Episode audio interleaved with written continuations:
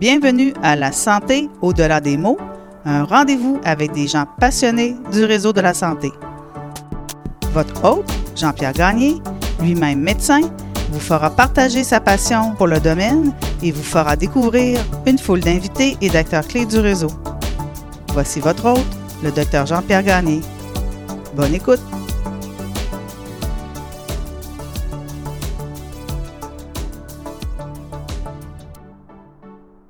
Je suis Jean-Pierre Gagné et bienvenue à cet épisode du balado La santé au-delà des mots. Euh, l'invasion de euh, l'Ukraine par la Russie occupe euh, une grande partie de la l'actualité ces jours-ci. Et ce soir, j'ai le privilège et le plaisir de m'entretenir avec Dr Julien Auger, qui est médecin de famille à l'hôpital de Saint-Jérôme. Julien, bonsoir. Bonsoir. Merci d'être là. Alors, euh, merci d'accepter parce que je comprends en faisant des, des recherches que tu as été très sollicité au cours des dernières semaines par les médias, donc euh, c'est vraiment très apprécié.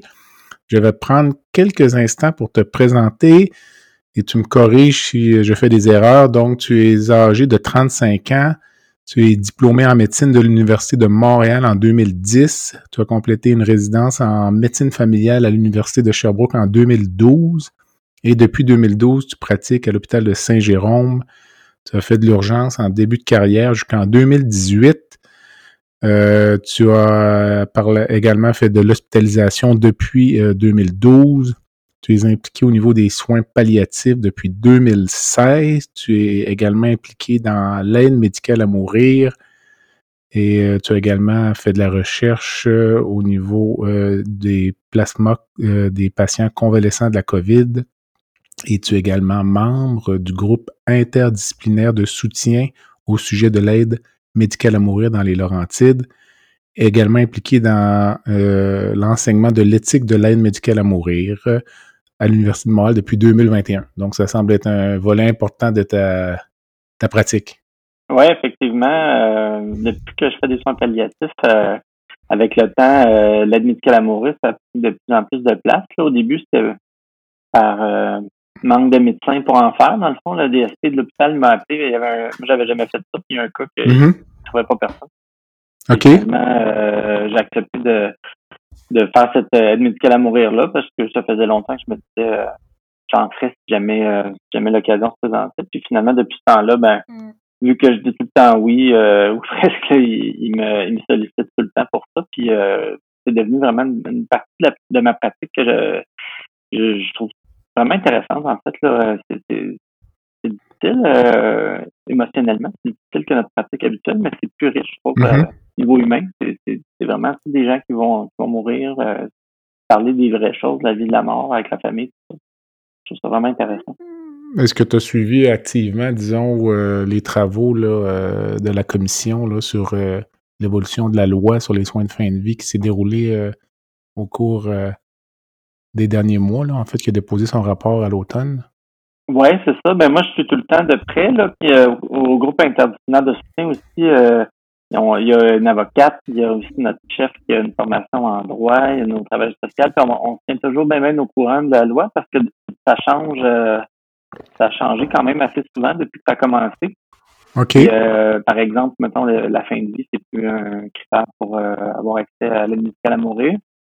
Faut être au courant parce que si on n'est pas au courant des changements, ça se peut qu'on fasse euh, des choses, euh, soit qu'on dise des, mauvaises informations aux gens, qu'on leur dise qu'on n'est pas éligibles, finalement maintenant ça peut être éligible, des choses comme ça, ou qu'on fasse des aides à mourir euh, si on se trompe, c'est plus, plus, lourd de conséquences. Ça.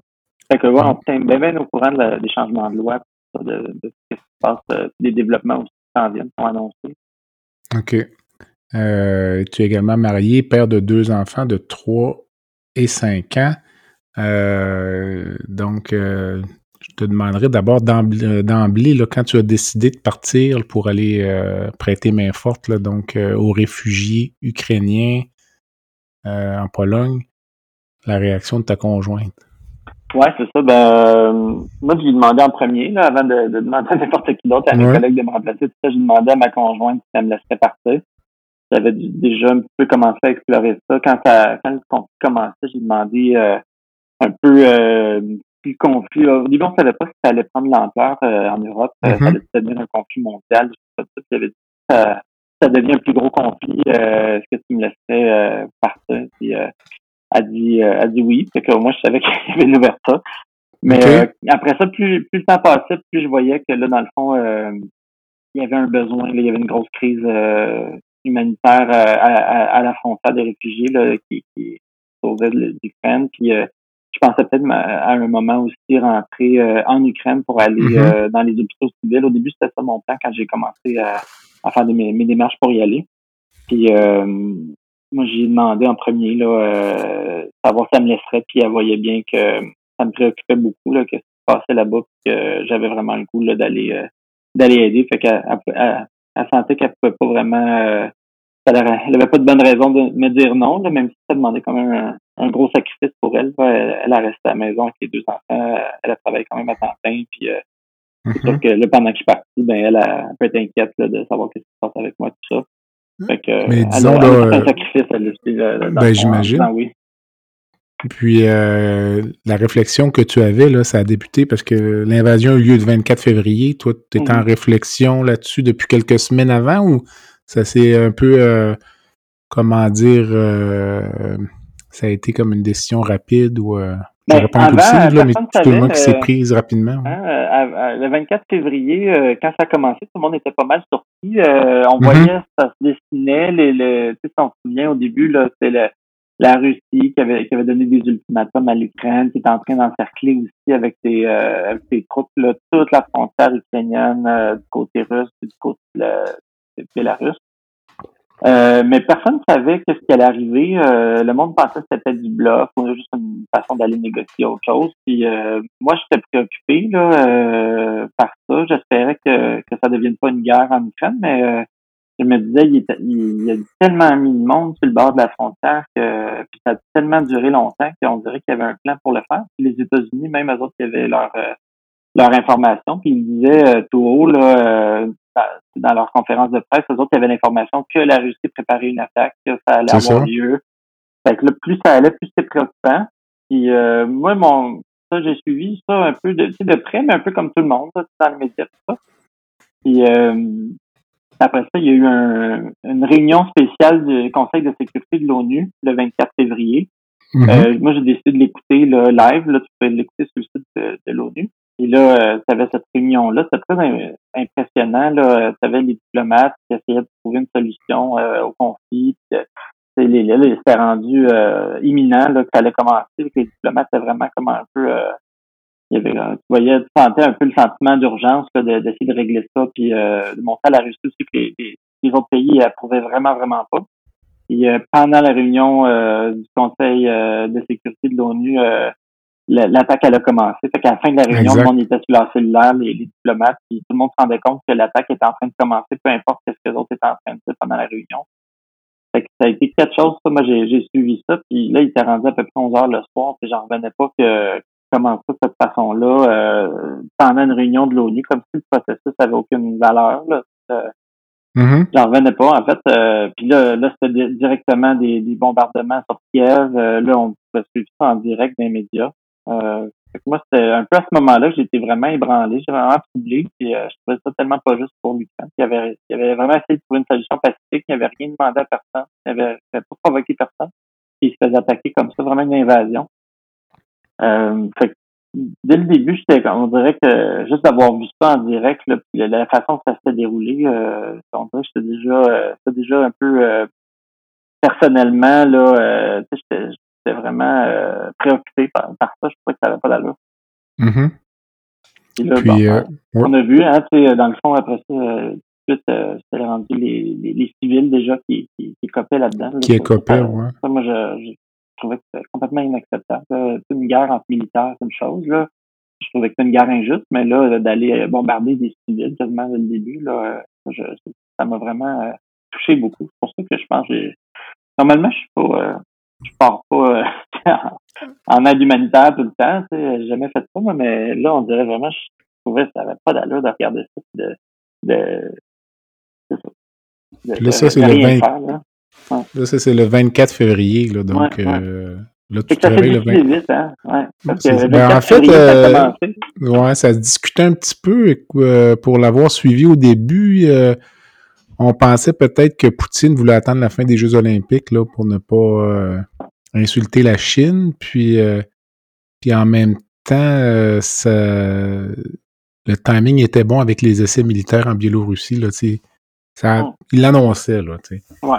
Puis, dis-moi, mais là, tu te couches le 24 au soir, puis là, le 25 au matin, tu te réveilles, puis tu dis, ça y est, ou euh, c'est comme une ben réflexion quelques euh, jours? Pas tout de suite, non. En fait, euh, là, je regardais ça, puis là, je, je, je, voulais voir aussi un peu... moi, au début, tout le monde pensait que l'Ukraine allait se faire démolir, là. Mm-hmm. Ben, démolir dans le sens vraiment qu'elle est, qu obligée de capituler super rapidement. Puis, mais finalement, un peu comme tout le monde, là, je regardais l'Ukraine qui réussit vraiment à, ils étaient vraiment déterminés à se défendre. Puis euh, les gens étaient vraiment ralliés autour de leur chef. Leur chef réussissait à inspirer les gens vraiment, puis à l'international aussi.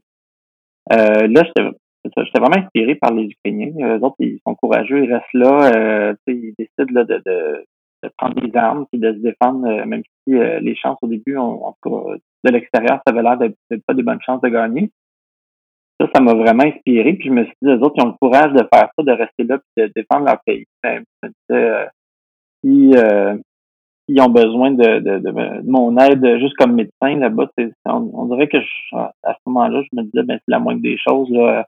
Moi, c'est pas aussi risqué que d'aller prendre les armes. À ce moment-là, je le voyais comme ça. Fait que je me disais, si, euh, si euh, ils ont besoin de médecins, ben, je vais, en tout cas, plus ça allait, plus j'avais le goût d'y aller. Euh, juste pour dire euh, un peu envoyer un message aussi là, que ça, ça passait vraiment pas. C'est pas pas du tout que c'est en train de se passer. OK. Puis euh, tu es parti quelques jours plus tard, à peu près une semaine plus ouais, tard. Une semaine après le début du conflit, j'ai pris ma décision, puis je suis parti comme peut-être aujourd'hui, ce conflit, j'étais dans l'avion. La réaction, tu parlais de la réaction de, tes, de ta conjointe, là, qui était quand même, honnêtement, je suis impressionné parce que moi, je l'ai évoqué ici à l'interne au niveau familial, là, même sûrement pas de façon aussi sérieuse que toi, puis euh, c'était une fin de non-recevoir, là, c'est comme tout un, un impact, et les enfants, tu, tu laissais quand même tes enfants, c'est sûr que tu t'en allais, est-ce que la décision était prise à ce moment-là d'aller seulement en Pologne ou euh, tu te ben, Au début, euh, quand je l'ai annoncé à ma conjointe, je, m'en m'ennuyais plus pour aller en Ukraine, parce que à ce moment-là, on essayait de savoir, puis, euh, je n'étais pas le seul euh, à essayer de savoir si on pouvait faire quelque chose euh, ou on voulait même, moi, je voulais peut-être donner de l'argent. Ou, je cherchais vraiment les premières journées, je me disais, c'est quoi ma façon que je pourrais aider dans ce conflit-là? Bon, j'ai peut-être de l'argent à donner. J'ai même j'étais sur des forums parce que il y avait l'aide qui s'organisait quand même sur des forums, les gens, les volontaires spontanés qui, ont commencé à y aller. Le premier mm-hmm. appel qu'il y a eu pour les volontaires étrangers, c'était des soldats. Dans le fond, l'Ukraine demandait les soldats avec l'expérience militaire, les, vétérans euh, des autres pays. Ils étaient euh, invités s'ils voulaient aller rejoindre les rangs de l'Ukraine. Il y en a quand même beaucoup qui l'ont fait. Fait que là, il y avait un, un groupe euh, sur un forum sur Internet de gens qui parlaient de bon s'organiser pour y aller comme, comme militaire. Il y avait aussi des gens là-dedans qui, qui en parlaient pour aller aider au niveau médical. Le premier appel que je voyais, c'était des soldats. Puis il y, a des gens qui n'avaient pas les moyens de se rendre là-bas, mais qui voulaient, qui étaient des vétérans, qui voulaient y aller.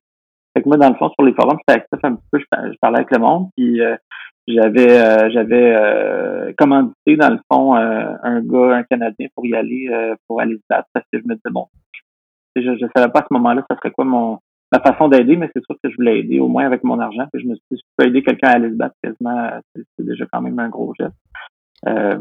Puis finalement, c'est ça, fait que j'ai payé le billet euh, au gars. Puis euh, après ça, plus les jours passaient, plus je me disais, non, finalement, moi-même, euh, tu sais, je voudrais y aller, mais comme médecin, dans le fond, je voulais pas aller nécessairement dans une zone de combat ou sais, surtout pas aller me battre, mais je me disais, il y a eu l'appel après ça de, l'Ukraine, le ministère de la Santé ukrainien, ils ont appelé les, les professionnels de la santé étrangers à venir dans leurs hôpitaux civils parce qu'il y avait plein de monde qui avait été obligé de, de fuir là, euh, avec leur famille, des professionnels de la santé qui étaient partis. Il y a beaucoup de femmes, là, euh, médecins, euh, infirmières, tout ça. Fait que les hôpitaux, ils étaient pleins de patients, mais euh, avec beaucoup moins de staff parce que les médecins, les infirmières, les gens qui sont plus en moyen, ils ont, ils ont, la possibilité de s'enfuir plus facilement, mais les gens les gens plus pauvres, eux autres, ils, ils, restaient là. Fait que dans le fond, ça, fait des hôpitaux plus vides. C'est ça que le ministère de la Santé ukrainien a appelé les, les, professionnels de la santé. Fait que c'est pour ça au début que je voulais rentrer en Ukraine. C'était le seul, la seule information qu'on avait disponible à ce moment-là du conflit, la première semaine, savoir comment on pouvait aider. C'était la seule invitation qu'on avait, c'était pas les ONG, c'était pas c'était pas la Croix-Rouge, Médecins sans frontières, c'était seulement le ministère de la Santé ukrainien qui appelait les étrangers. Puis je me suis dit, ben, je vais aller dans les hôpitaux, euh, dans les hôpitaux euh, civils, euh, faire qu'est-ce que je mm-hmm. fais, moi, d'habitude au Québec, de l'hospice. Euh, il y a d'autres qui avaient une grosse situation de COVID aussi avant que ça commence. Il y avait beaucoup de, gens hospitalisés pour la COVID. Fait que euh, je me suis dit, ben, je peux aller soigner la COVID. Moi, je venais juste de la poignée d'attraper la COVID, ça me dérangeait pas du tout d'aller dans un hôpital, même si les mesures étaient moins, moins, moins serrées qu'au Québec. Euh, mais sinon, ça me dérangeait pas de faire de l'hospice. Puis, dépendamment de, de l'arrangement, euh, ça me dérangeait pas non plus d'aller dans des hôpitaux euh, où est-ce qu'il y avait des blessés de guerre. Je me disais, s'il manque vraiment de médecins, j'ai pas, j'ai pas énormément d'expérience en traumatologie. J'en ai fait comme urgentologue, mais c'était surtout des accidents de voiture, des, des, chutes de, de nos pères. Mais pour me par base, ça, explosion. J'ai pas d'expérience là-dedans, mais je me disais, s'ils ont vraiment besoin, s'il manque de monde, je vais, ça va être mieux moi que, que personne. Fait que, au début, c'était pas clair. Euh, j'ai essayé d'écrire euh, au ministère de la Santé ukrainienne, euh, dans le fond, sur l'adresse qu'il disait, puis j'ai pas eu de réponse. Mais j'imagine que ça recevait pas de message. Fait que j'ai décidé de pas attendre d'avoir l'information, j'ai décidé juste d'y aller par moi-même parce que je voyais qu'il y a des gens qui s'organisaient, qui y allaient. Puis l'information, dans le fond, euh, tout cas, les ONG, il y avait Médecins sans frontières n'avaient pas mis à jour leur site avec une mission, Croix-Rouge non plus. Les deux, tout ce qu'il y avait, c'était un ce qui avait changé depuis le début du conflit, ils avaient fait un statement pour dire qu'ils n'étaient pas d'accord avec le avec le conflit et tout ça, mais il n'y avait pas de il y avait pas d'aide annoncée. Fait que je me suis dit, ben je vais, je vais aller voir parce qu'il y avait plein de monde ici qui se demandait aussi comment aider. Puis je me suis dit, moi, si je me présente là-bas, euh, j'offre mon aide, euh, je suis un médecin, euh, médecin canadien, euh, je me dis probablement que quelque part je pourrais aider. Puis après ça, je vais pouvoir dire au, monde au Canada, au Québec. Comment faire? comment ça marche, où est-ce qu'ils peuvent aller, comment aider, tout ça. Ou s'ils n'ont pas besoin, au moins, moi, je vais être allé, puis je vais pouvoir dire aux gens que finalement, il n'y a pas de besoin, des choses comme ça. OK. Mais c'est ça. C'est vraiment comme ça que je suis parti. Pas de plan, mais en même temps, j'avais pas le, temps d'attendre qu'il y ait un plan plus précis ça, j'ai essayé d'avoir de l'information qui n'était pas disponible. Je me suis dit, euh, faut pas j'attendre, ça commence, ils ont besoin maintenant. Puis euh, je suis parti. Puis la réaction de tes collègues, disons, là, ben, mes collègues, euh, ça a été euh, positif comme réaction. Dans le fond, les autres, ils ont vraiment pas hésité à me remplacer. Moi, je fais quand même une pratique euh, hospitalisation, soins palliatifs. je fais de la clinique en médecine d'un jour, CHSLD. Puis ils ont vraiment, dans tous mes départements différents où je travaille, ils ont vraiment tout accepté de me remplacer. Je pense qu'ils voyaient ça peut-être un peu comme eux autres qui étaient, quand même impressionnés par le geste, on dirait. Là. Puis, euh, ils voyaient ça peut-être comme une façon d'aider dans le conflit, mais au moins de me remplacer pour que je puisse y aller. Ben, c'était leur, façon d'aider. Au moins, je pense qu'il y en a qui l'ont vu comme ça. As-tu été surpris par la réaction des médias? Là? Ça a quand même. Euh... Ouais, euh, moi, quand je suis parti, l'autre affaire aussi, c'est que au début, euh, on était dans la première semaine du conflit, puis là, je me disais, on dirait, on dirait qu'il n'y a pas d'aide humanitaire qui se dans, les médias. On dirait que moi, je connaissais pas de médecin ou de, même de, de travailleurs de la santé euh, qui étaient manifestés pour y aller. Là, je me disais, il me semble, euh, faudrait, faudrait qu'on en parle, qu'on peut, on peut y aller, au moins que les ONG y aillent. Euh, fait que moi, je me suis dit, en y allant, c'était quasiment aussi euh, aussi important pour moi d'y aller pour soigner des gens que pour que ça, ça fasse jaser un petit peu, là, pour que ça puisse sensibiliser du monde à ça. Euh, de l'aide un peu euh, citoyenne, là, dans le fond, que les gens peuvent juste y aller, un peu comme les soldats aussi. Les gens tellement préoccupés par ça qu'ils décident de juste acheter leur billet d'avion puis y aller par leurs propres moyens. Ils attendent pas, euh, ils attendent pas euh, que le temps, mettons, soit impliqué ou des choses comme ça. Ils vont par eux-mêmes. Mais moi, c'est un peu ça. J'attendais pas que quelqu'un m'envoie là-bas ou que, que la Croix-Rouge soit là puis qu'il ait besoin de médecins. Je me suis dit, je vais, je vais y aller par moi-même. Ça va faire, ça va faire jaser. C'est que mon plan, c'était d'y aller. Quand je saurais un peu plus ce que j'allais faire, J'allais euh, contacter, euh, j'avais quelques contacts dans les médias. Là, j'allais essayer mm par ces contacts-là, peut-être de donner des entrevues pour euh, sensibiliser. Je me suis peut-être ça va intéresser les médias. puis finalement, dans le fond, avant même que je parte sur les forums où est-ce que j'étais, il y avait un, un journaliste retard, l'agence de presse internationale. Oui. Le, journaliste était sur le, sur le forum, puis euh, il allait faire un article sur 12 euh, personnes qui étaient en train de se préparer là, euh, pour partir. 11 militaires, puis de, il y avait des, des, des gens d'Angleterre, il y avait des gens de, des États-Unis, Canada. Il y avait moi aussi, il y avait une personne médicale qui était moi. Fait que là, dans le fond, j'ai donné une entrevue textuellement avec le, le, le, reporter, puis euh, il m'a demandé s'il pouvait publier mon nom, mon hôpital. J'ai dit que c'était correct. dans le fond, il a, il a, publié ça, puis là, ça a passé quand même en retard. C'est, mm-hmm. Surtout au début du conflit, ben, même maintenant, les, les, nouvelles, on les suit là, jour après jour. Euh, les, toutes les nouvelles de, de, de l'Ukraine, c'était très, très suivi. Fait que là, dans le fond, le lendemain matin, euh, les gens euh, au Québec, euh, les journalistes ont, ont passé ça, de façon. OK, c'est comme ça. Là, ça, là, ça a comme passé par l'international Par l'international, oui. Parce que quelqu'un qui, qui, regardait ces forums-là, qui a juste contacté les gens un peu comme ça, euh, qui s'essayait avec les gens qui étaient actifs, qui, qui jasaient sur le forum. Puis moi, j'avais pris ma décision cette journée-là que j'achetais mon billet d'avion. Fait que dans le fond, quand il m'a contacté, je ne, j'avais pris ma décision. que c'était plus vite que ce que j'aurais euh, fait normalement. J'aurais attendu d'avoir un, un, plan pour euh, pour savoir un peu plus quoi dire aux médias, mais finalement, je, m'étais dit d'avance que si je, si je, pouvais accorder des entrevues, je voulais le faire pour sensibiliser. Je me suis dit, ben, let's go. Euh, j'ai donné, euh, j'ai donné vraiment, il y a eu comme une tempête médiatique, mais positive. Là. J'ai donné comme, euh, je sais pas si c'est entrevue la première journée, là, j'étais vraiment partout, là, c'était vraiment surprenant pour moi, mais en même temps, j'avais j'avais un peu euh, souhaité que l'objectif pour euh, c'était l'objectif, c'est ça, pour, euh, pour sensibiliser. Puis je me suis dit, ben, fait que là, j'ai donné des entrevues là, à la presse, euh, Journal de Montréal, Radio-Canada, 98.5, toute la première journée. C'était vraiment, mm-hmm. j'étais vraiment, vraiment agréablement surpris par l'effet finalement de mon geste. Là. Je, me je pensais que ça ferait jaser, mais je pensais pas à ce point-là. OK. Puis euh, là, tu pars. La destination à ce moment-là, c'est euh, Varsovie. Euh... Ouais, ben dans le fond, il y avait deux, euh, deux aéroports où est-ce qu'on peut atterrir. Moi, c'était Cracovie. J'avais choisi un comme un peu au hasard. Là. je regardais les gens ce qu'ils disaient, mais les, deux se faisaient. Puis ma première destination que j'avais choisie à partir du Québec, c'était la seule affaire que j'avais vue, c'était qu'il y avait un point d'organisation de l'aide humanitaire qui, qui ouvrait à Lublin.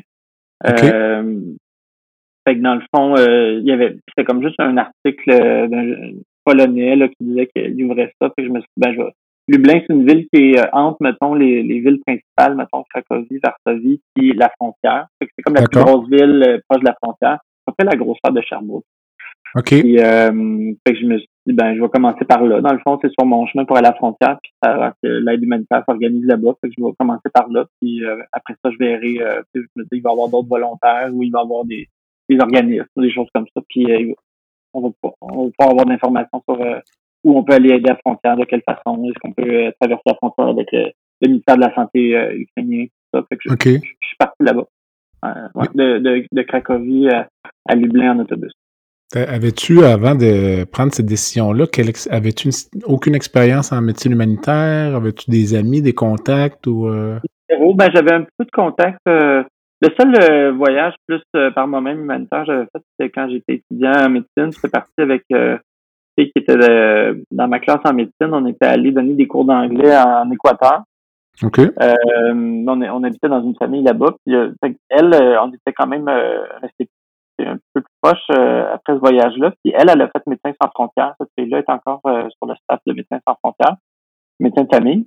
Fait que elle, c'est mon seul contact. Euh, ben, en fait, mon voyage avec elle, c'était mon, mon seul voyage d'aide humanitaire, mais c'était pas, c'était même pas médical. Puis elle, j'ai quand même, j'ai contacté pour savoir si elle avait, ça peut m'aider avec Médecins sans frontières, des choses comme ça. Finalement, elle m'avait aidé quand même à un contact qui était un organisme néo-zélandais. Un, le gars, le fondateur, c'est un ancien médecin sans frontières. Puis j'étais en contact avec eux autres, puis j'ai pu me mettre en lien avec des médecins euh, euh, québécois qui voulaient partir. Mais finalement, euh, à ce moment-là, lui, l'aide qu'il allait apporter, c'était à l'intérieur de l'Ukraine. OK. puis c'est ça, entre, entre, le moment que j'ai pris ma décision, puis j'étais dans l'avion, puis le moment où je suis arrivé à la frontière, j'avais quand même changé ma décision par rapport à rentrer en Ukraine parce que au début, je me disais, euh, je m'en vais quand même pas me battre. Le risque, euh, oui, c'est sûr que tu rentres en Ukraine, il y a un risque là, euh, d'un accident ou quelque chose comme ça. Mm-hmm. Mais plus les jours passaient, puis plus j'approchais de la frontière, plus il y avait des nouvelles qui sortaient de, de bombardements sur des hôpitaux, corridors humanitaires euh, qui n'étaient pas respectés. Mhm. Tu voyais que c'était pas juste, mettons, des, des accidents ou des dommages collatéraux, c'était vraiment des bombardements Ciblé. délibérés, intentionnels sur les hôpitaux. Tu voyais que ça faisait partie de la tactique euh, des Russes, là, euh, de Poutine, là, de, de cibler vraiment les, les, les, c'est ça, les, les centres euh, maternité, euh, les, les, les hôpitaux en général, euh, les civils. euh, c'est Mhm. vraiment comme une tactique de terreur comme ça. Là. Fait que là, quand j'ai. Puis il y avait le. J'étais en deux vols euh, à, Charles de Gaulle. euh, J'étais en train de faire ma, ma correspondance, je regarde un peu les nouvelles, puis là, je voyais qu'il était en train d'attaquer une centrale nucléaire. Là. Finalement, ça n'a pas donné des, des gros euh, dommages en tout cas à date, là, mais à ce moment-là, j'étais là, je voyais ça, j'étais comme là, je peux pas rentrer là. J'avais estimé un certain risque à rentrer là, c'est sûr, mais là, si c'était pour être ciblé dans des attaques de bombardement d'hôpitaux, là, c'était pas pareil. Là. Ça dépassait un peu le. le, le- Ouais. Avec des enfants, euh, puis ma conjointe, tout ça, je me suis dit là, faut quand même pas que je prenne des risques euh, inutilement ou tu sais, des, des mettre, euh, mettre en danger de façon stupide. Là, euh, puis être Oui. vraiment pris là-dedans, pas pouvoir aider, mais être une personne à extraire de là. Fait que là, euh, je me suis dit, euh, ça c'était mon plan B en y allant. Si jamais je peux pas rentrer ou si c'est mieux que je rentre pas en Ukraine, ben je vais aller voir euh, la, la crise humanitaire des réfugiés à, à frontière si je peux aider. Parce que moi, je voulais, tu je voulais pas nécessairement euh, aider euh, en zone de guerre, je voulais juste aller proposer mon aide de la façon la plus utile possible. là. C'est ça. que, euh, finalement, c'est ça que j'ai fait. Puis, euh, parce que la, la raison pour laquelle je te demandais si tu avais une expérience, parce que je me suis déjà fait dire parfois que se projeter comme ça dans un conflit comme médecin, parfois on peut, on peut nuire un peu à, à l'effort humanitaire parce qu'on peut désorganiser une structure qui est en place. Mais là, je, je comprends que tu arrives là puis il n'y a pas beaucoup de structure, fait qu'un Ben, peu, c'est euh, ça.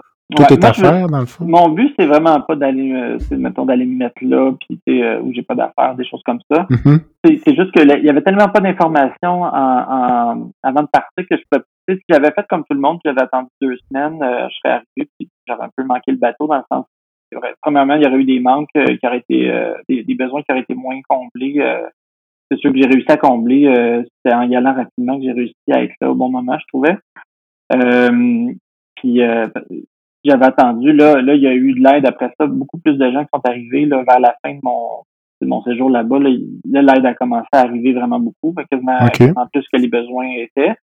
Mais au début, il y avait un gros manque. euh, il y avait presque personne. Ça s'organisait spontanément euh, à la frontière. En tout cas, là, c'était vraiment euh, des gens qui s'étaient présentés comme moi là-bas, offrir leur aide. Il y avait des infirmières polonaises, paramédics polonais, les médecins, c'était plus à l'international. On n'a pas eu de polonais. Là. Il y avait une chirurgienne, euh, une ancienne chirurgienne de la marine américaine qui était rendue chirurgienne générale. Elle était spécialisée en tout ça. OK.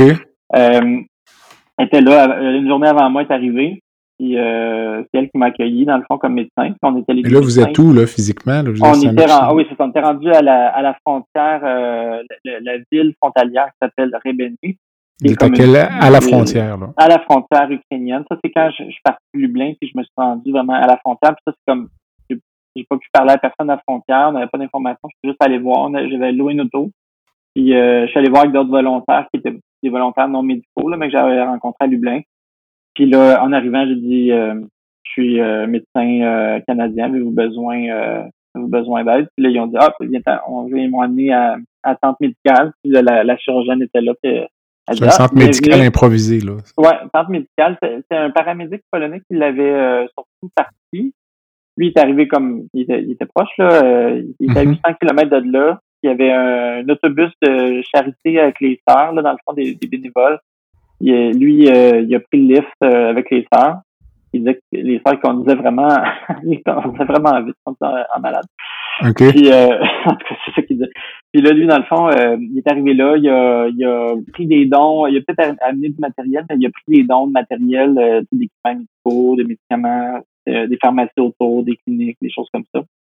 Avez-vous une installation physique? Y a-tu des pardon? tentes? Il y a des tentes? Vous êtes Ben, dans un... ça, la, la tente, en fait, c'est le, le maire de la ville voisine, il y avait une tente comme ça qui ne servait pas. Il, fait qu'il a, il a emprunté le- la tente du maire de la ville voisine. OK. Euh, fait que c'était vraiment comme spontané. Là, le, le gars est arrivé, puis il y a du monde qui se sont joints à lui, là, des infirmières, euh, des médecin, moi après ça. Et là, on, on, recevait des dons documents, euh, on recevait des dons de médicaments, c'était des boîtes avec des choses un peu mélangées que le monde envoyait. Puis euh, il y avait un camion qui faisait passer ça en Ukraine après ça, mais il s'arrêtait tout le temps à notre camp médical. On, on faisait le tour des boîtes, on prenait ce qu'on avait besoin, ce qu'on voulait garder, puis le reste, on envoyait ça en Ukraine, parce que les autres avaient, auraient plus besoin que nous, qu'on avait en trop.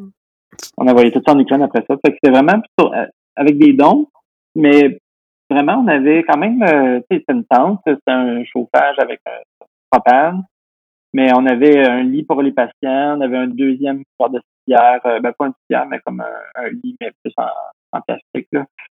Euh, on avait tout pour faire des pansements, on avait, euh, on avait des inuits, on avait des voies intraveineuses stériles, on avait des médicaments intraveineux qu'on avait sélectionnés, qu'on avait gardés. Euh, on avait beaucoup de médicaments, euh, bon, euh, over the counter, là, ou euh, en vente libre, là. Mm-hmm. mais on avait aussi des médicaments sur ordonnance qui étaient donnés. C'était un peu, je sais pas si ça provenait d'où. Il y en avait beaucoup qui étaient expirés du mois, du mois précédent. que moi je, trouvais que c'était mieux que rien. Là. Mm-hmm. on avait, je sais pas, des, des bêta-bloquants ou des, euh, des médicaments pour l'hypertension, des anticonvulsivants. Je me disais, bon, si on a un il était souvent, la plupart du temps, il était expiré de, de ou il était sur le bord d'expirer ou il était expiré d'un mois.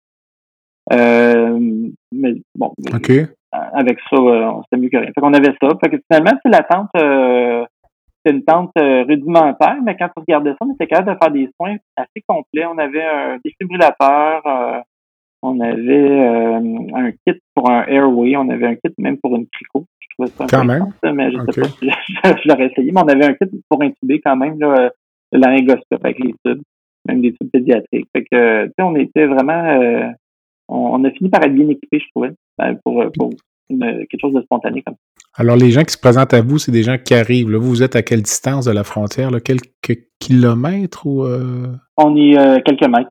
on était ah, à, je sais pas, je te dirais moins de 100 mètres de la frontière. Là, on voyait OK, quand même. juste à côté. ouais, OK. Là, les gens qui arrivent, c'est les réfugiés qui traversent la frontière, qui ont besoin de soins médicaux, qui arrivent à vous, là. Ben, en fait, c'est un camp pour les réfugiés en général. Fait que là, mettons, euh, des réfugiés traversent. Euh, ceux qui avaient besoin d'arrêter au camp, c'était beaucoup les les, euh, les moins bien nantis, là, euh, les gens qui n'étaient pas avec leur propre voiture. Ils étaient en transport en commun, ils avaient été, mettons, amenés jusqu'à frontière, après ça, ils débarquaient. Il y en a beaucoup qui traversaient à pied aussi. Mettons, il y avait pas de transport en commun jusqu'à frontière, après ça, ça s'arrêtait là. Fait qu'il était rendu à pied, puis il, attendait, mettons, l'autobus ou un autre transport pour traverser après ça plus loin, pour aller, euh, eux autres, il y en a, la plupart s'en allaient en Europe, euh, en Allemagne, la France, l'Italie, le Portugal. Okay. Ils voulaient continuer vers l'ouest. Fait que là, eux autres, c'était juste un point pour euh, manger, euh, s'échauffer, euh, eux autres qui arrivaient, mettons, à pied, euh, sans des fois, ou des choses comme ça. Euh, puis il y avait l'attente médicale. Des fois, il y en a que ça faisait deux, trois jours qui étaient euh, en chemin, euh, qui n'avaient pas pu consulter, mais qu'il aurait eu besoin de consulter bien avant. Ils étaient déshydratés souvent. Euh, ils n'avaient pas mangé, pas bu dans l'autobus. Euh, il y en avait beaucoup qui n'avaient pas pu aller le redoubler leurs médicaments. Fait que, ils venaient à attendre pour toutes sortes de choses. Là, des, des fois, des choses, euh, mettons, vraiment de la première ligne. C'est pour ça que les paramédics, les infirmières pouvaient faire en fait la plupart des, des, des, voir euh, la plupart des patients par eux-mêmes, mais euh, on avait quand même des médicaments aussi euh, prescription que là que j'avais été sélectionné là, au fil des boîtes, puis que c'était plus moi qui gérais. Moi, je m'occupais des situations plus médicales, plus urgentes ou plus inquiétantes. Puis les gens qui avaient besoin de, de, médicaments pour continuer leur le, traitement de leur maladie chronique. Des fois, on n'avait pas nécessairement celui qui prenait, mais on a de quelque chose pour la même chose, mettons un autre IACA pour leur IACA qui connaît ou des choses comme ça. OK. On prend une courte pause et on revient avec Dr Julien Auger, qui est médecin de famille à l'hôpital de Saint-Jérôme. Le podcast La santé au-delà des mots est une présentation du groupe conseil Beauchamp, Beaulieu, Dessureau, Toupin de la financière Banque nationale Gestion de patrimoine. Comme nous croyons que la santé financière fait partie de la santé globale, nous sommes heureux de nous joindre au Dr Jean-Pierre Gagné pour vous souhaiter une bonne saison de la santé au-delà des mots. Tu veux lancer ton propre podcast, mais tu ne sais pas comment t'y prendre? Pas de problème. Mouton Marketing peut t'accompagner de la conception au lancement. Envoie ton idée de podcast à bonjour à commercial Bonjour à commercial G-O-M-O-U ton.com. L'univers du podcast t'attend. Julien, tu parlais euh, du type de patient que tu avais vu. Là. Est-ce euh, qu'il y en a euh, un ou est-ce qu'il y a une expérience peut-être qui t'a marqué plus qu'une autre là, que tu pourrais partager avec nous? Oui, ben euh, en fait, il y, a quelque chose qui m'a marqué, mais c'est euh, arrivé avant que j'arrive. La veille que je suis arrivé, euh, ils ont eu il n'y avait pas de médecin à ce moment-là avec eux autres. Ils ont eu un, un monsieur de 50 ans qui, était épileptique, qui n'avait pas ses médicaments. Il a fait une crise d'épilepsie au camp de réfugiés dans le parking. OK. puis dans le fond, il, ça a dégénéré en arrêt respiratoire. Là, ils ont essayé de l'intuber, ils n'ont pas réussi. Euh, je sais pas avec quel matériel il y avait à ce moment-là, mais euh, il me disait le paramédic, ça tout le temps euh, essayait d'intuber, puis ça allait juste en œsophagie. Puis là, euh, finalement, ça a dégénéré en arrêt cardiaque, puis le patient est décédé. la veille que je suis arrivé. moi, j'arrivais un peu, j'ai su le lendemain que je suis arrivé. Mais fait que ça me mettait un peu les enjeux, jusqu'où ça pouvait aller, là, dans le fond. Là, le, le, d'habitude, nous autres, on a tout le temps accès à nos médicaments. Euh, mais euh, la, fois que tu arrêtes ton, ton anticonvulsivant, puis il y a plein d'autres aussi qui peuvent avoir des médicaments euh, avec des conséquences graves qui les arrêtent. ça, ça m'a comme mis un peu dès le début là, l'importance ben, d'être à l'affût aussi, d'être équipé pour les urgences. C'est pour ça qu'on avait un, un kit pour les airways, puis un défibrillateur. On se disait pas que ça réarrive, quelqu'un qui meurt, ça soit juste par manque d'équipement. Si on, a, mm-hmm. était capable de le trouver, on a été capable de trouver ça. Fait que ça, c'était un coup qui m'avait marqué parce que je me disais, bon, euh, ça m'avait pris du temps quand même de me rendre. Euh, j'aurais voulu arriver une journée plus, vite. Finalement, il n'y avait pas de voiture de location à Lublin. Il en restait zéro dans toute la ville, toutes les compagnies confondues. Mais euh, je me disais, ah, peut-être que si c'était arrivé avant, peut-être que j'aurais réussi à l'aider, ce monsieur-là. Mais sinon, dans ce que j'ai vu, on a eu quand même euh, plusieurs urgences, euh, mais il y en a un, c'est pas tout à fait une urgence, mais ça m'avait quand même euh, plus atteint. Là, c'est un petit bébé prématuré. Il avait quatre mois de vie, mais il avait toujours l'air, c'est vraiment pas un poids de naissance attendu. Là, mm-hmm. tout maigrichon. puis il y avait encore son tube nasogastrique dans le nez. Pour le gavage. le gavage, oui, c'est ça. puis il était dans son unité néonatale en Ukraine. Puis eux, autres, euh, sa mère, elle l'avait euh, sorti de là, elle l'avait apporté par elle-même avec ses trois autres enfants qui étaient, qui étaient super jeunes aussi. Euh, elle a traversé la, la, frontière avec le bébé en multiplié. Puis là, dans le fond, elle était venue nous voir pour, euh, ben, pour qu'on check était correct. Puis pour elle, elle avait besoin, dans le fond, qu'il continue dans une autre unité néonatale en Pologne. Fait qu'on avait organisé le transfert, dans le fond, on avait regardé avec les autorités un peu de la, santé là-bas, quel, quel hôpital c'était mieux. On avait on avait évalué le bébé pour être sûr qu'il était correct pour partir. Puis euh, on avait, euh, ça, on avait, on avait euh, organisé un transfert en ambulance jusqu'à une unité néonatale. C'était quand même, c'était quand même, ben c'était au niveau, c'était vraiment un petit bébé là, qui était un peu victime du conflit là. Mm-hmm. Il n'y avait vraiment pas les soins, les soins qu'il aurait dû recevoir. puis ça c'est directement à cause du conflit. Il y en a plein des, des victimes un peu indirectes comme ça. Là. L'état d'esprit des réfugiés, parce que la compréhension que j'ai, c'est ce sont essentiellement des femmes et des enfants que tu as reçus et des personnes âgées, mm. hommes et femmes. Dans quel état d'esprit sont-ils? Parce que dans bien des cas, je pense, notamment les femmes viennent d'abandonner leur conjoint euh, de l'autre côté de la frontière. Les autres qui passent un bien mauvais moment. Euh, il faut qu'ils quittent toute question, euh, une valise ou deux. Là, ils n'ont pas n'ont pas grand-chose avec eux autres. Puis euh, avec les enfants, avec la grand-mère, euh, ils laissent le mari là-bas. Puis même des, des personnes âgées, j'ai pas vu beaucoup d'hommes. D'après moi, ils restaient beaucoup là-bas aussi pour peut-être euh, travailler la maison. Euh, juste se battre, je sais pas peut-être, là, mais mm-hmm. d'après moi, ils voulaient pas abandonner leur maison puis toutes leurs affaires. Euh, ils voulaient surveiller un petit peu. Fait que j'ai vu surtout des femmes âgées, pas, pas beaucoup d'hommes, presque pas. Euh, fait que l'état d'esprit, c'est comme on peut s'imaginer un peu le, un peu comme quand tu passes au feu, là, tu faut que tu sortes, faut que tu fasses les affaires, euh, mais tu passes un bien mauvais moment, là, tu sais, puis eux autres, comme s'il y avait tout passé au feu en même temps, là. Euh, c'est ça, il était stressé, euh, il était avec les enfants, il, comme un peu euh, aussi en voyage, c'est stressant, tu sais pas trop où tu t'en vas. et en plus, tu sais pas qu'est-ce que tu vas avoir quand tu vas revenir là, dans, dans, ton, dans ta ville, dans ton village.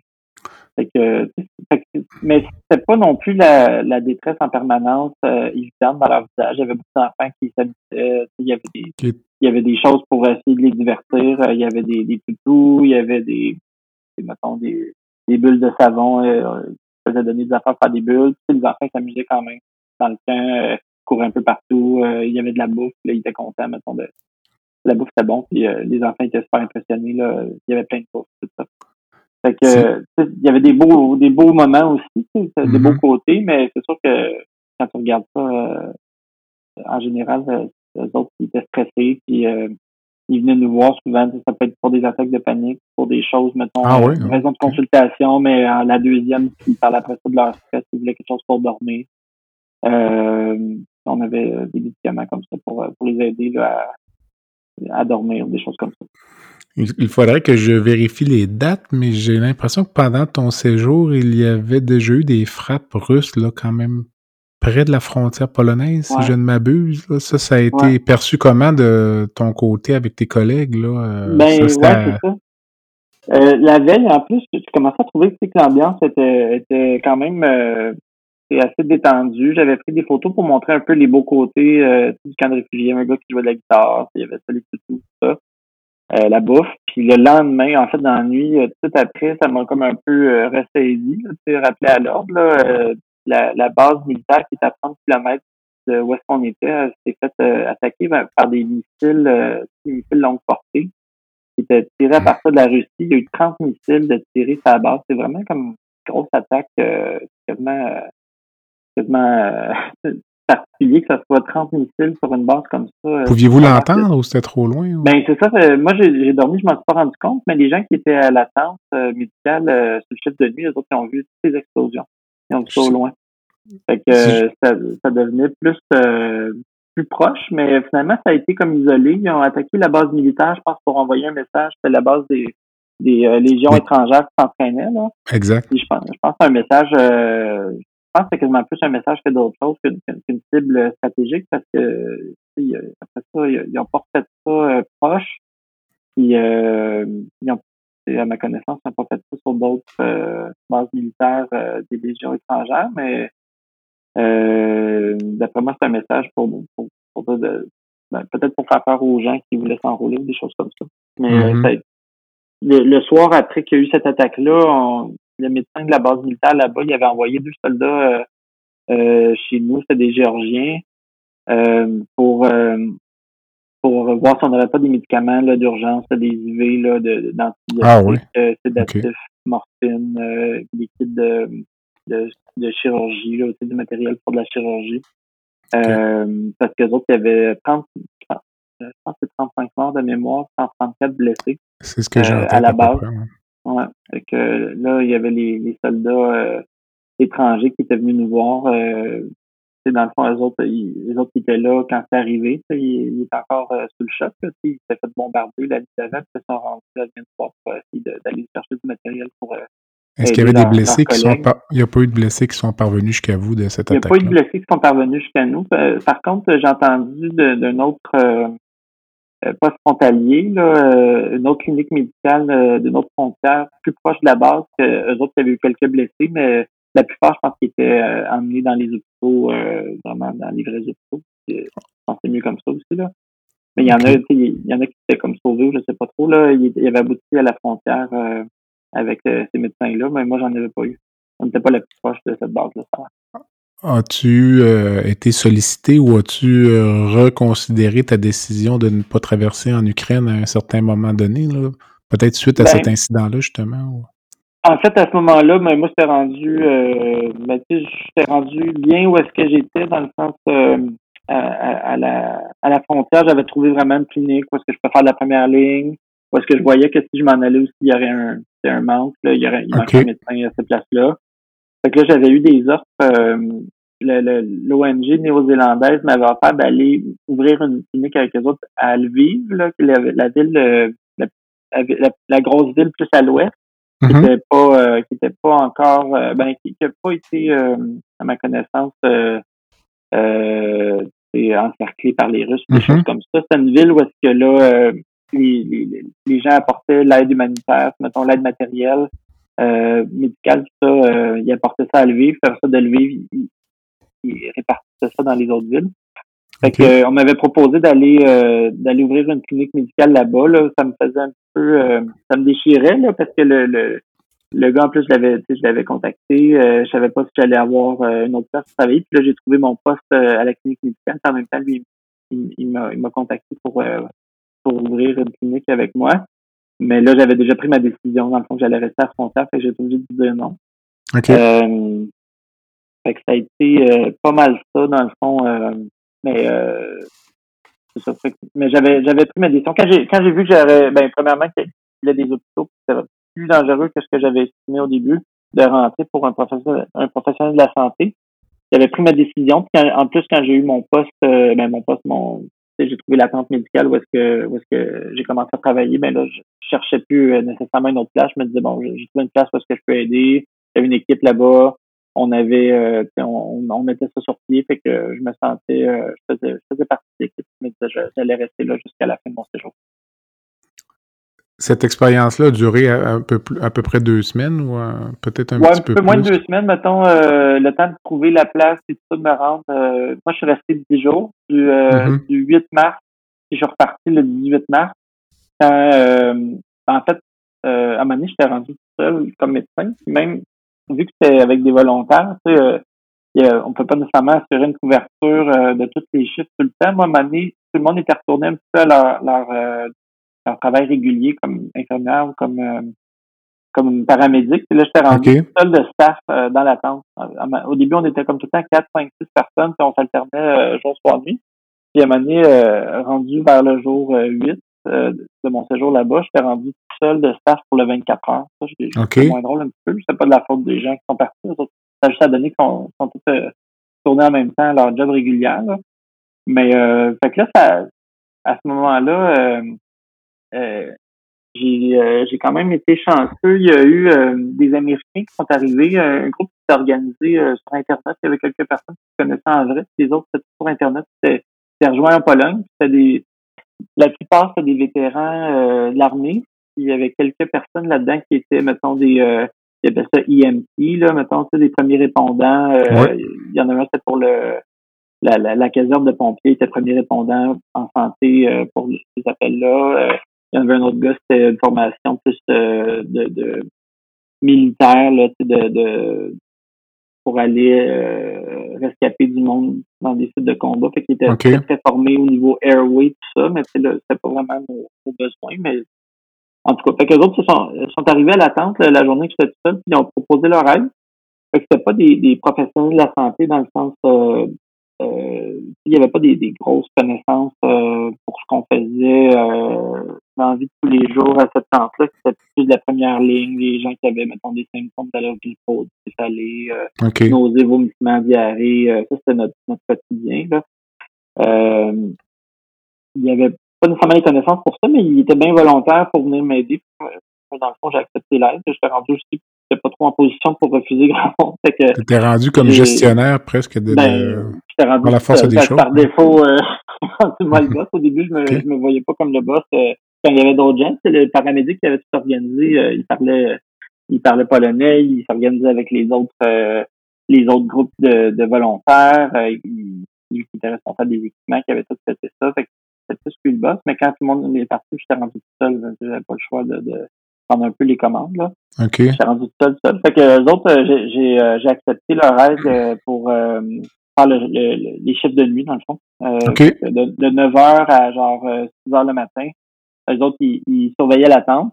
Euh, ils surveillaient la tente, puis dans le fond, euh, s'il y avait des urgences ou des, des, des, situations médicales là, qui n'étaient pas sûres, dans le fond, il pouvait, moi, je dormais sur le site. Il y avait comme un genre de motel à la frontière, là, un petit motel de rien. Euh, moi, j'avais une chambre là, dans le fond, tout le long de mon séjour. Fait que je dormais sur le site. C'était comme à, à une minute de, de notre temps, okay. à, à pied. Fait que dans le fond, ils venaient cogner à ma porte si jamais il y avait des cas la nuit. Fait que j'étais un peu de garde 24 heures sur 24. Puis euh, j'étais à l'attente toute la journée, puis la, nuit j'allais me coucher, mais grâce à ces, à ces Américains-là, euh, euh, j'avais du backup la nuit. Mais finalement, euh, euh, les, les, Américains qui sont venus m'aider, c'était correct, mais dans leur groupe, il y, a, des gens au motel qui ont. Eux autres, on dirait qu'ils venaient un peu. Euh, c'est particulier leur. Euh, leur, leur un peu leur, leur, mission, leur voyage. Là. Eux autres, on dirait quasiment que c'est un jeu d'aller là. là c'est comme, un party, là, tu sais, puis euh, dans le motel, dans le camp de réfugiés, les autres, ils ont fait le party jusqu'à 5h30 du matin avec vraiment beaucoup de bruit dans les corridors. Ils se promenaient dans les corridors avec leur CB, puis ils entendaient tout, tout, tout. Euh, vraiment fou toute la gang. C'est particulier. C'est particulier. Ben tourisme, ouais. euh, ils appelaient ça des disaster tourists, là, les gens qui, qui, qui, euh, qui, se déplacent comme ça sur des, des, des, des, désastres. C'est quoi le disaster tourist? OK. Oui, ils appelaient de même un peu. Dans, il des médias, ils en ont parlé un peu de, de, de, de ce phénomène-là. Euh, puis euh, là, dans le fond, c'est ça. Les gens qui m'ont aidé, ils n'ont pas fait le party. C'est les trois stages de leur groupe, mais tout, les, leur, leur, le reste de leur groupe d'amis. Les accompagnateurs. Ils ont fait, fait le party comme ça. Je sais pas, c'est quoi le particulier. Moi, je n'étais pas bien content. J'ai pas dormi jusqu'à 5h30 ce matin. Mm -hmm. Dis-moi, euh, je me suis fait dire, parce que j'avais une infirmière, euh, une amie là, qui est avec Médecins sans frontières en, balado, puis elle disait qu'on s'inquiète souvent des gens quand ils partent faire une mission, mais pas beaucoup quand ils reviennent.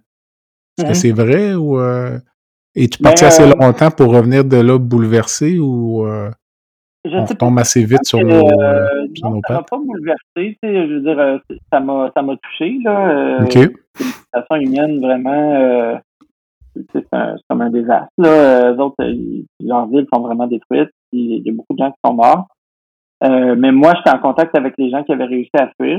C'est sûr qu'ils avaient vécu des affaires rares pour, euh, pas pour eux. Là. Leur famille euh, était peut-être restée là, des choses comme ça. Mais euh, moi, j'ai pas j'ai pas assisté à rien de, de vraiment traumatisant pour moi. Là.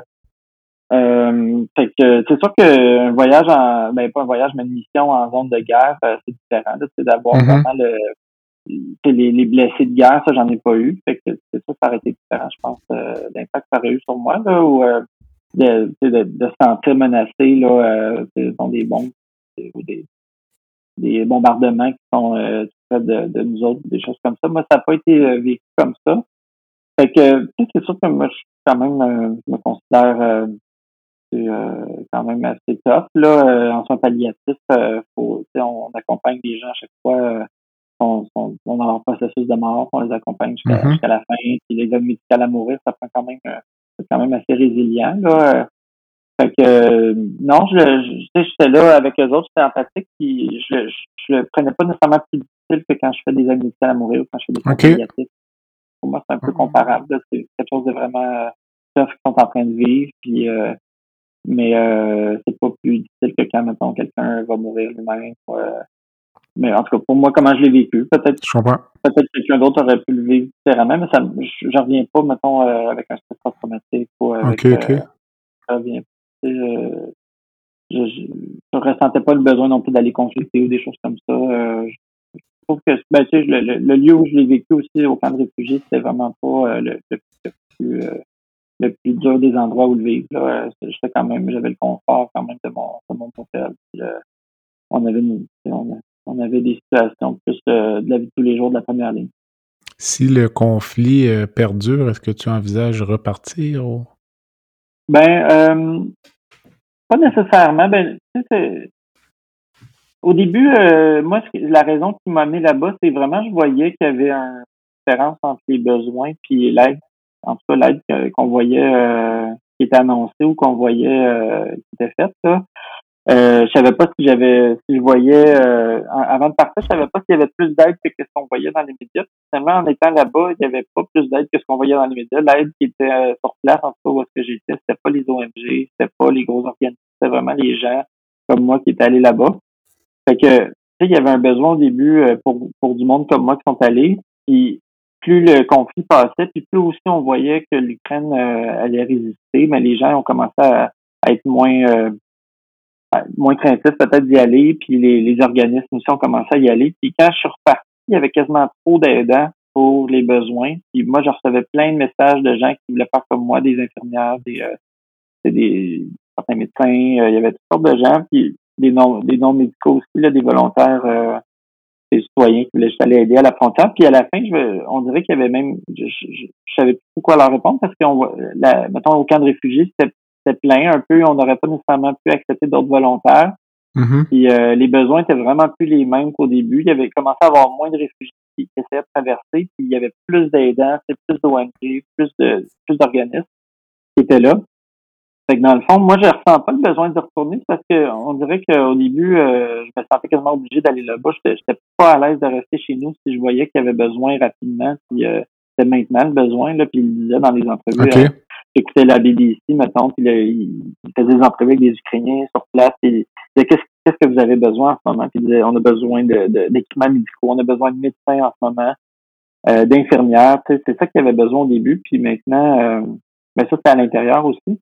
Mhm. Mais euh, à la fin, en tout cas à la frontière, c'est vraiment pas ça qui était les besoins. Puis pour rentrer en Ukraine, je pense avoir là, le niveau de risque que ça comporte, là, je pense vraiment que ce soit les, les ONG, les organismes majeurs, là, que ce soit l'ONU, que ce soit le Médecins sans Okay. la Croix-Rouge.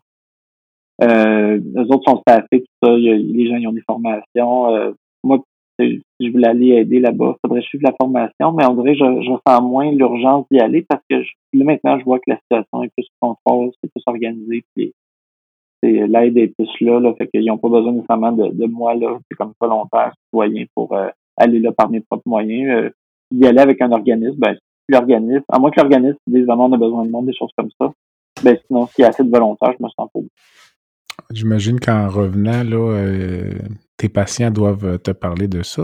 de- Ouais, ben moi c'est ça, j'ai la gériatrie. Euh... Ok, les gens lisent moins le journal. Pas trop bonne mémoire, mais j'en ai parlé. Puis même l'autre fois, j'étais allé tourner un monsieur, puis euh, il, il lisait journal à Montréal, ma face était dessus. Que, ils- euh, le lien. Ok. Ok. mais, euh, mais sinon, la plupart, je m'en parle pas. Il y a des familles qui m'en parlent, mais c'est beaucoup les, les, les gens avec qui je travaille. Euh, sais, moi, je je fais de l'hospice euh, à Saint-Jérôme, puis j'ai pas de, une unité où est-ce que je travaille en particulier. Je travaille dans tout l'hôpital à l'urgence, puis euh, quasiment sur les sept étages. Fait que à chaque département où est-ce que je rentre, ben là, les, la nouvelle équipe, ben là, ils m'en parlent. Puis euh, et les premières journées, j'avais de la misère même à faire ma journée de travail là, euh, parce que tout le monde me parlait. Tout le monde voulait te parler, ouais, c'est parler parce que c'est. Euh, s'ils m'en parlent, c'est parce qu'ils voyaient ça positivement, tout ça, ce que j'avais fait.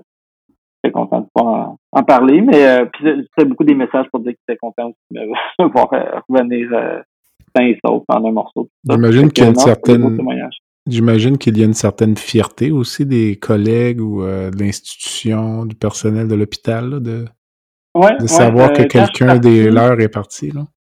Je savais pas comment ça allait être perçu là, au niveau de la DSP, le CMDP. Puis, puis finalement, ça a été vraiment bien euh, reçu. J'ai eu des encouragements, même de la, Mhm. la, la DG euh, de l'hôpital était bien euh, bien enthousiaste là, de, de ce que je faisais. Puis euh, euh, j'ai vraiment eu le support sur ça de, de mon hôpital, de mes collègues. Puis tout en revenant, j'ai vraiment eu une grosse vague de, de support Ah, c'est super. de, ça, des- les gens me félicitaient tout ça, mais moi j'étais bien content aussi d'avoir réussi. Tu sais, je savais pas en y allant si j'allais euh, trouver une place vraiment pour aider de la façon que je voulais aider. Mhm. Puis euh, une fois que j'ai trouvé la place euh, là-bas, là j'étais vraiment, je savais que j'étais pas allé là pour rien. Ça m'aurait pas dérangé de me déplacer pour rien si au moins au moins je pouvais pro- proposer mon aide, puis si je voyais finalement qu'il y avait nulle part où il y avait besoin, ça m'aurait pas dérangé tant que ça. Mais euh, de pouvoir aider vraiment comme je voulais faire, ça, j'étais vraiment, j'étais vraiment content. Je savais que j'étais venu pour. euh, j'avais bien fait de venir, en fait.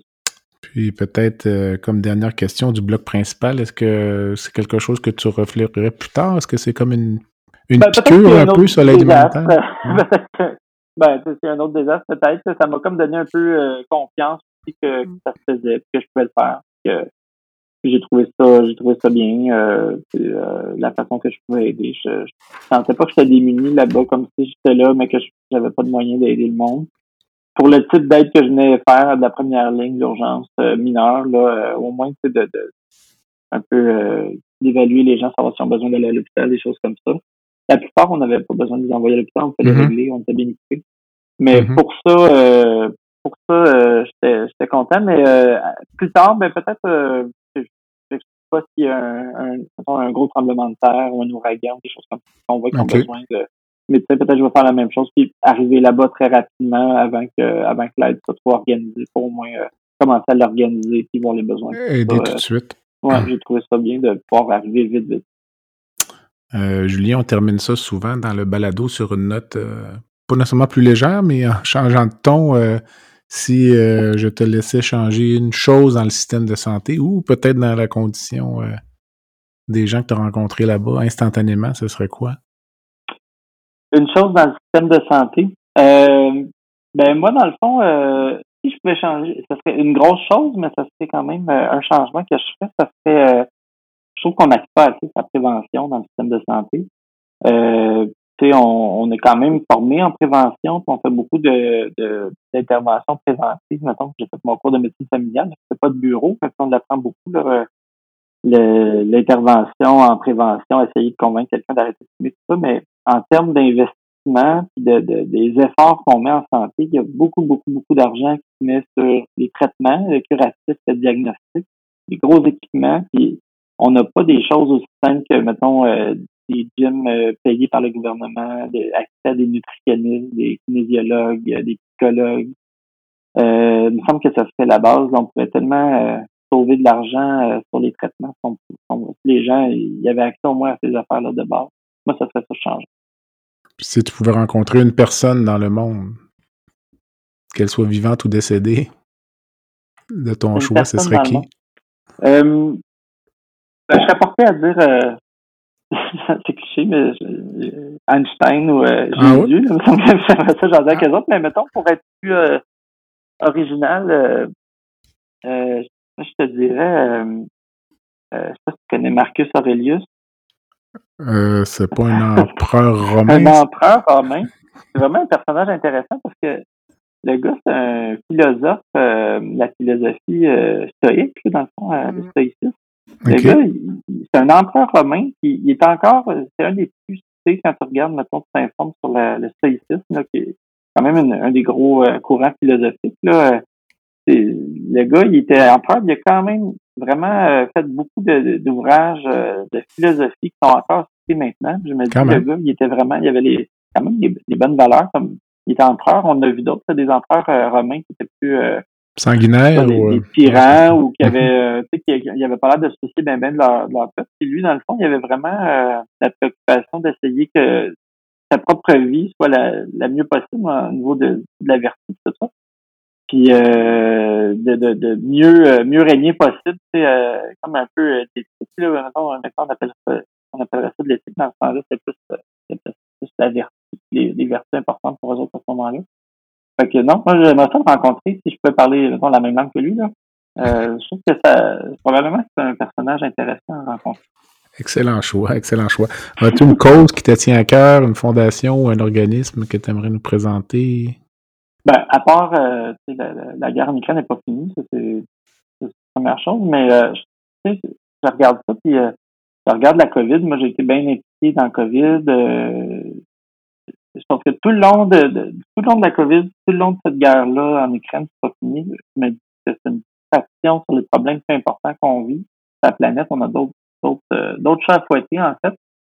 Il euh, faudrait vraiment qu'on se penche sur les, les changements climatiques. C'est pas une cause, c'est pas un, organisme en particulier, là, mais moi, je suis très, très, très préoccupé par les changements climatiques. Et je trouve qu'on on accorde l'attention, mais jamais autant que l'attention que ça devrait nécessiter. il faudrait qu'on faudrait qu'on se retrouve les manches vraiment, qu'on se mette à se concentrer là-dessus pas mal plus euh, de façon pas mal plus importante que ce qu'on fait en ce moment. J'ai l'impression que c'est une cause ou un enjeu qui est facilement euh, repoussé au second rang dès qu'il y a quelque chose d'autre. Oui, jusqu'à temps qu'on soit rendu vraiment avec des, des gros problèmes qu'on aurait pu euh, voir, qu'on aurait pu prévenir.